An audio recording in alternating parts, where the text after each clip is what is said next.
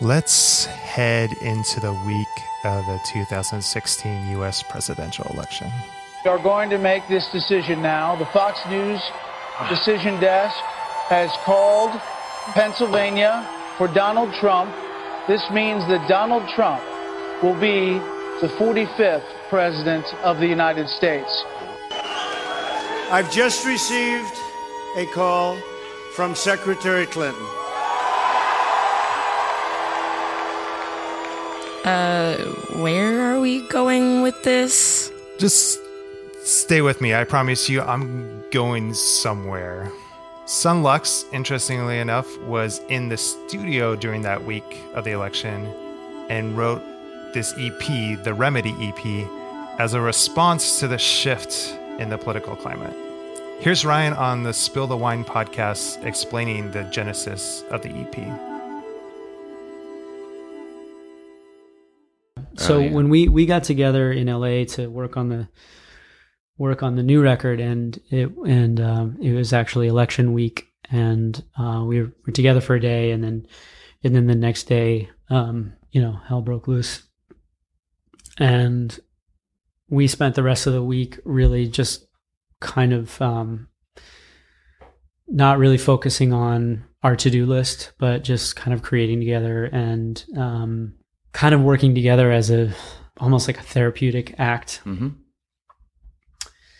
And the songs that eventually emerged from that week together following the election, kind of that working through trauma together, basically, um, became the Remedy EP, which we which we we finished up and we released it um, without a lot of fanfare, but we. Um, although we did invite 300 fans to sing with us on one song, which is pretty fun. Again, the internet. Um, uh, that Remedy EP was kind of like our just initial gut reaction to the political change uh, and cultural change um, in the United States. And part of that therapeutic process was expressing their anger. And here's Ryan again.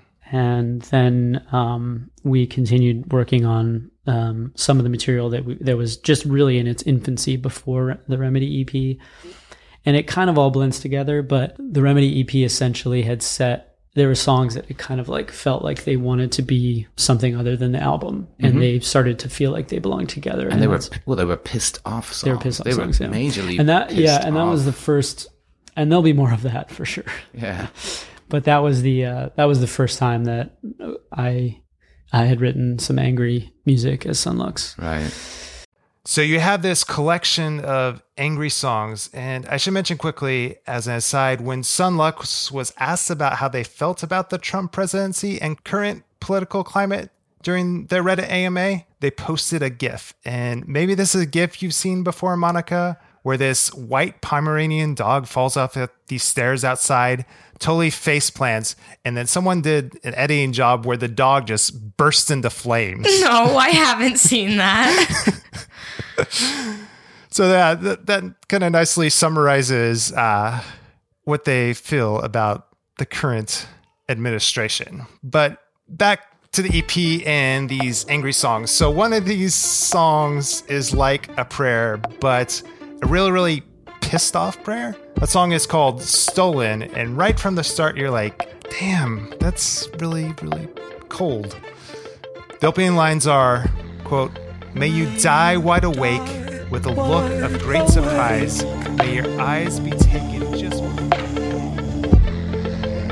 with a look of great surprise.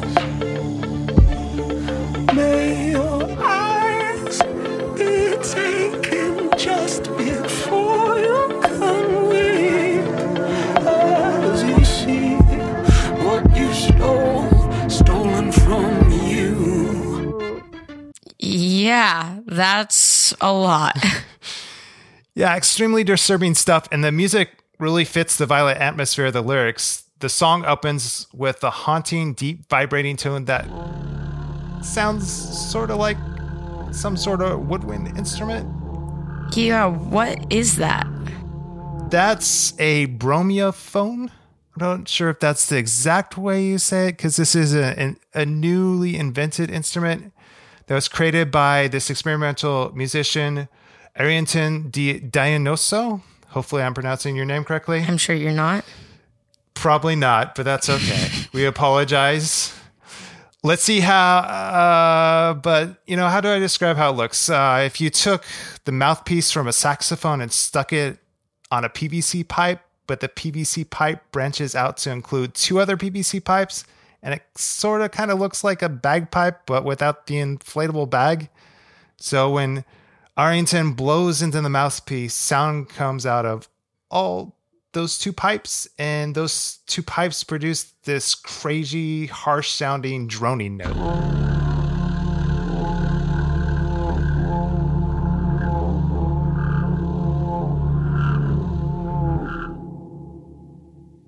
Sounds kind of like a didgeridoo, which I've played before thanks to you.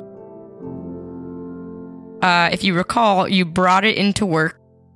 I was pretty much a natural, and I impressed pretty much everyone in the building.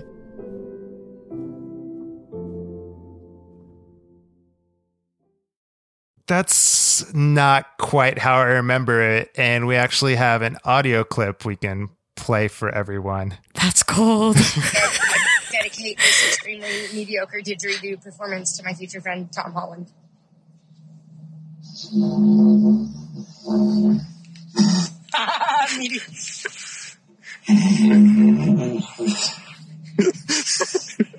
At least there was no false advertising. Hey, but you know what? Uh, we're proud of you nonetheless because you did produce a note your first time playing the instrument, which not everyone does. My wife cannot do that. So I was impressed in that way. Your mastery is going to take just a little bit, little, little, little bit more work. You're kind of out of tune. No. But anyways, back to Stolen. Went far, far off track there. Not only is that droning note present throughout the song, but you have this frenetic, what I'm assuming is a highly digitally manipulated guitar. And underneath that, you have what sounds like a kalimba, which is this ancient instrument from Zimbabwe, believed to be the inspiration for what we know in the Western world as a music box. Then, over this chaotic musical bed, there are these violent stabbing outbursts.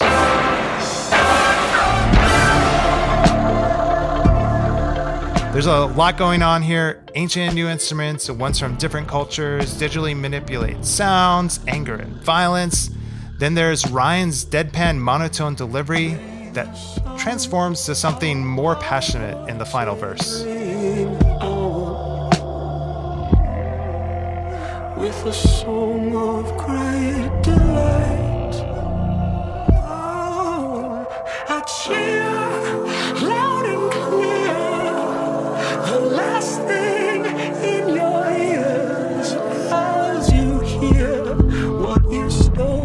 has been stolen from you. The first time I, I heard Stolen, I had to pull my jaw the ground because I was just so shocked at how angry the song was. I was not at all used to a song like this from Son Lux at all. But spinning the track a few more times, there was something familiar to me in the way that Ryan was expressing his anger. Stolen is like an imprecatory psalm. And what exactly is an imprecatory psalm? I am glad you asked because I uh, reached out to a friend of mine to help explain what an imprecatory psalm is. Basically, just a curse. So Here's it's Lucas another- Matthews. Could be a group of people or a type of person, um, or even an individual. Um, but basically, yeah, it's a it's a curse. How does it how does it work in the Psalms? Yeah, in the Psalms, uh, the psalmist often um, prays an imprecatory prayer um, or song. Yeah, depending on who the psalmist is, um, they might be praying in regards to a particular situation they're in, or even um, just a type of person that relates to them in a negative way. Maybe they've harmed the psalmist, or they've harmed God's people, um, and so the psalmist is is calling a curse on the people um, who seek harm against God's people. Yeah, it's seeking justice for an offense, seeking God's intervention um, in real time for an offense that's committed against a people who God loves. Yeah, I think there's um, a tendency to, to think that the imprecatory psalms are maybe just an emotional response, um, just like David is maybe just really mad or angry in the moment. But the reality is that these are written songs that are meant to be sung by um, a congregation. And so it's more likely that they were meditated on, written out carefully. Yeah, so there's just not uh, much weight in in imprecatory psalms being just an emotional outburst. The psalmist is actually calling for God's justice. He actually wants um, what he's praying about to happen. Um, and I think we can understand that in context by understanding the role of justice. Um, and we want to think of God as maybe being all loving and all kind and maybe not intervening um, in our day to day lives. But the reality is, God really cares about justice and cares about what's going on in the world. And, and so it's appropriate, I think, in a lot of cases to ask God to intervene according to his character. I think we can ask the question should we pray imprecatory psalms today? Um, and is this still relevant for Christians, or is this just um, sort of an, an ancient thing that we're too civilized to practice anymore? And, and you could ask the question how does Jesus connect to the imprecatory psalms? Um, in, in Galatians 3, verse 10, it says, For all who rely on works of the law are under a curse, for it is written, Cursed be everyone who does not abide by all the things written in the book of the law and do them. And then later it says in verse 13, Christ redeemed us from the curse of the law by becoming a curse for us. For it is written, Cursed is everyone who is hanged on a tree. So you see in Galatians, Paul's connecting the curse, the imprecation that we all deserve uh, because we haven't obeyed the law. Um, he's connecting that to Christ and saying Christ has has become our imprecation. He's become the curse for us, so that we don't have to pay the penalty of the curse. So even as we think of maybe wrongs we see in the world or wrongs that are done against us, we can pray that God would do justice in that uh, moment or in that. But at the same time, realize that God's purpose might be the salvation of that person or the salvation of those people. Um, but that imprecation is still um, fulfilled. The justice is still fulfilled through Christ because Christ has taken on the imprecation for that person. But it becomes, I think, a more biblical imprecatory prayer when we're praying that God's glory would be seen, that that justice would be served because justice is worth um, fighting for, and we want to we want to live in a just society, and God wants to create a just society in the world, and so if that's what we're concerned with, actual justice, um, and not just seeing our enemies fall or seeing bad guys, you know, get what they deserve. We want to see actual justice. We want to see a just society created in our country. Um, then I think we can pray imprecatory prayers because we know that God's glory is is valued above all else. That we want justice, and that's what God wants. It's a little more nuanced than than maybe a more, I guess, worldly kind of just response to something we disagree with, or maybe very rightly think is wrong. There's a little more intention and a little mm-hmm. bit more. Yeah, it's a call for God to act according to His character, according to His own justice. Now that we have a base understanding of what an imprecatory psalm is, let's look at one. Here's Psalm 69, and we're going to focus in on verses 22 to 24. And here it is May the table set before them become a snare, may it become retribution and a trap. May their eyes be darkened so they cannot see, and their backs be bent forever. Pour out your wrath on them, let your fierce anger overtake them.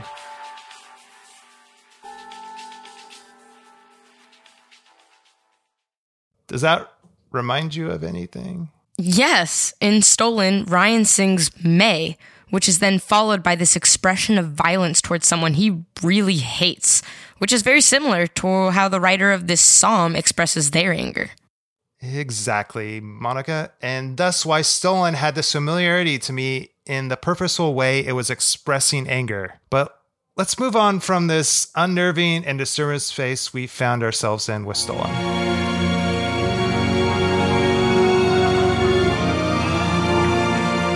This is Flickers, Thematic explorations of the good the true and the beautiful. in music.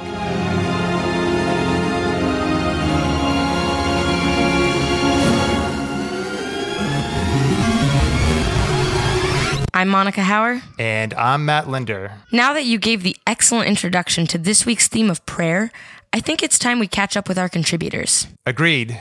Who do we have on deck for the first parts of a two part episode on prayer? First, we're going to hear from Krispin Mayfield. on Tell from At War with Walls and Mazes. And then Jeremy Doan. covers the same song plus Slowly from Brighter Wounds. It is only our first theme, and we're already covering the outer reaches of Son Lux's musical output.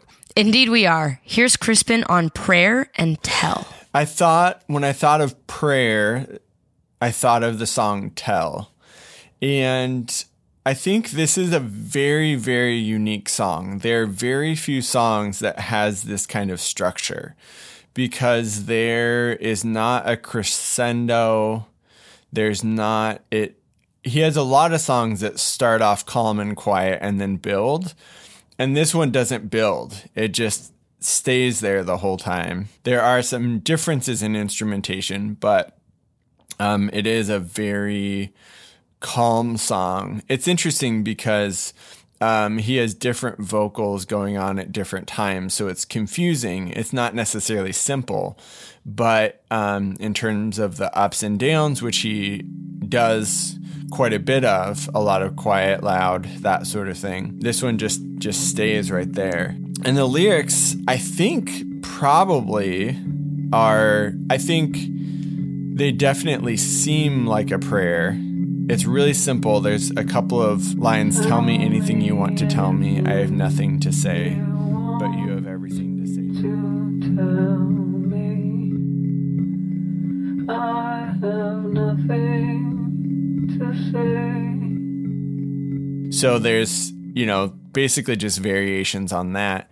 And that to me really uh, gives the idea of a, of being a contemplative headspace of pausing, stopping. And I think that fits because that first album was so liturgical um, and had such strong spiritual themes. So, in the context of that, um, it really seems like he's talking to God. And also, um, this is a song that I've used um, during different contemplative times in my life. So it's been really significant to me. But I really think that that was where he was coming from. I don't think I'm just putting my own experience on that because it really is just this it's this openness i think the the song itself has it's not very intense and i think rather than intense it's open it's this kind of peaceful um waiting uh listening um really just kind of the things that listening prayer is.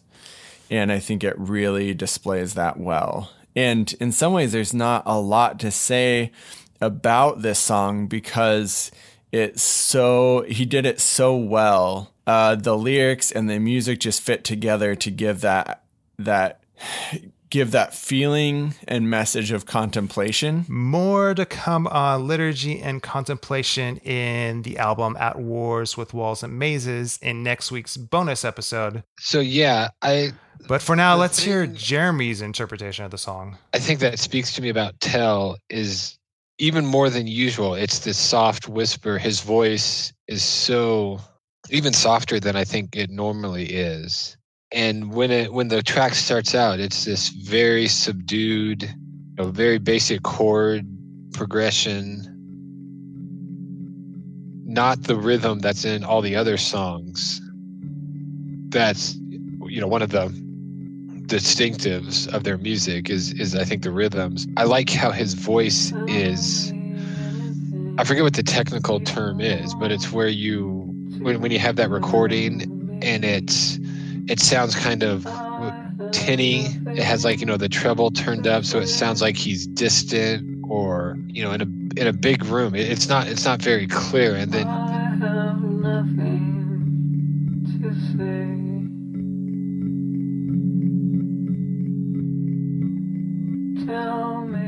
and I think it's the first chorus where he, you know, he has the the line, you know, tell me anything you want to tell me. I've got nothing more to say. And he says that a few times. And then he gets to, I guess you'd call it the chorus, although it doesn't have that tr- traditional verse chorus structure. But then he says, um, but you have everything to say to me. And like as he's saying that line, it, the, the clear and more precise and, and, and not as distant. It's like it's coming coming into focus. And the first time he says that, and there's the I don't know what it is. It's like a um, very twangy.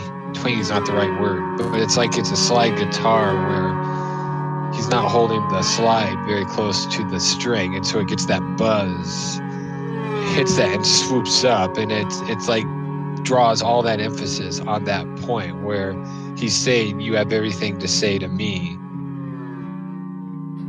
And when I think about how that relates to prayer and why I chose that song is is prayer is the the older I get and the more I think about prayer, the more I realize it's about listening and just being in a place where you can you're not saying anything, you're just listening in wherever it is for for God to speak to you.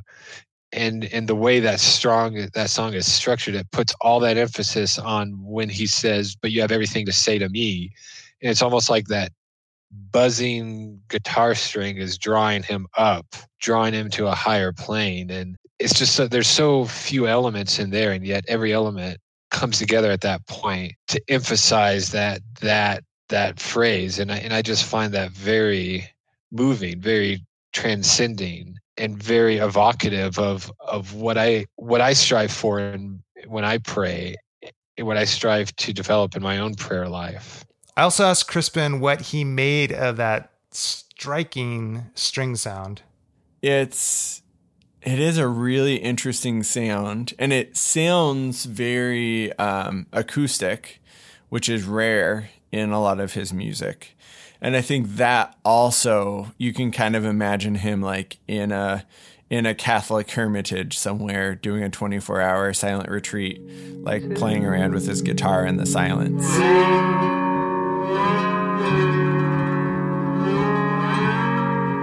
I think that's really what it is. Is those strings, uh, whatever it is that's going on, has such like an authentic feel to it, and it almost seems like he doesn't have complete control either. Um, it's kind of wavering in and out in terms of the notes, and um, I think that itself, it's like this authentic offering, is what it sounds like to me. Lowering your defenses in this relationship to God is also present in slowly, as Jeremy explains. It's way more sensual than than tell.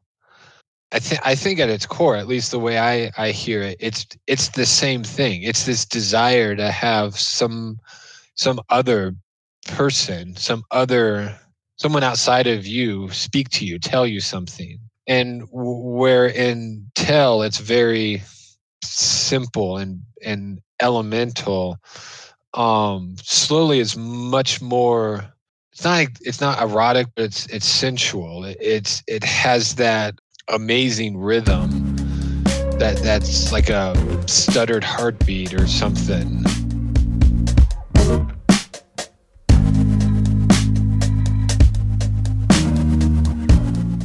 I almost find it more frail because it's you know the, the, the, those lyrics you know lie to me like you do when you tell the truth. And, and it's just this person who's so desirous to hear somebody talk to them but so afraid of what they might say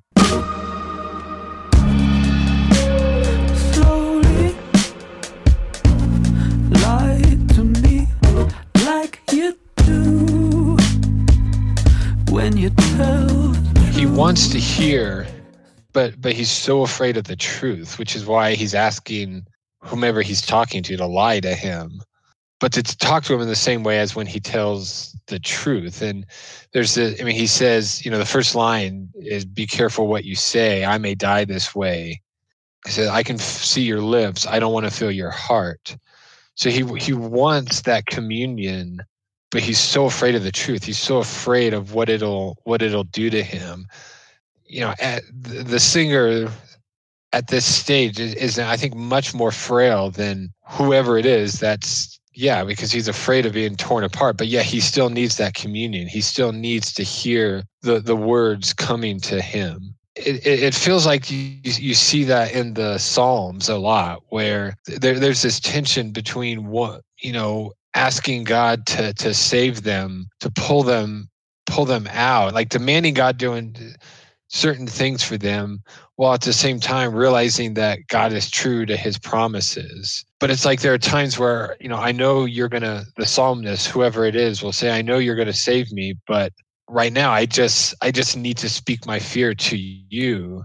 And kind of the, the, reverse of that is happening here he's not necessarily saying anything he just wants to hear from god whatever it is and he he's afraid of what the truth might do to him and so he's asking them to lie to him but he still needs to hear that that that voice. And and i think it's because he knows he needs it. There he he says at that one point when you whisper in my ear it'll turn all the everything bright. I don't think he says darkness but it'll turn everything bright. And and in the song there's like a pause right before he says bright.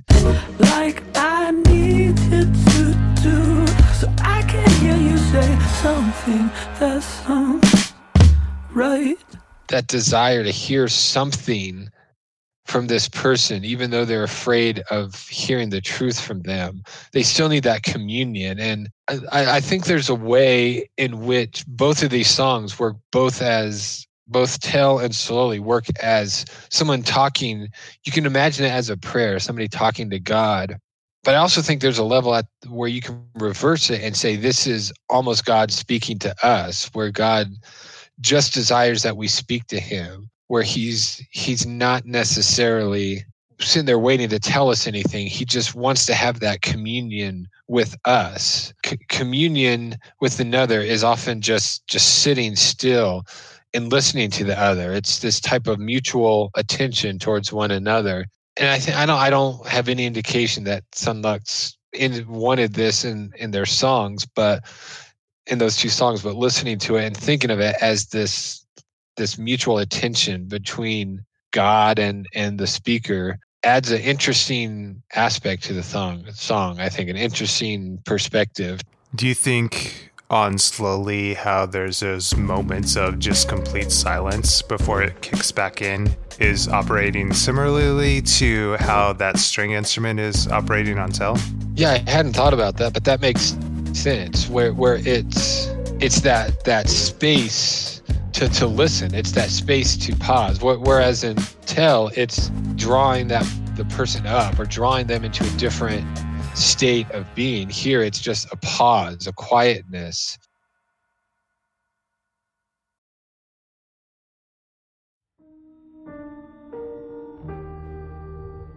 Powerful, powerful stuff on prayer in these two songs. Which we'll explore more in part two of prayer which is available to listen to now.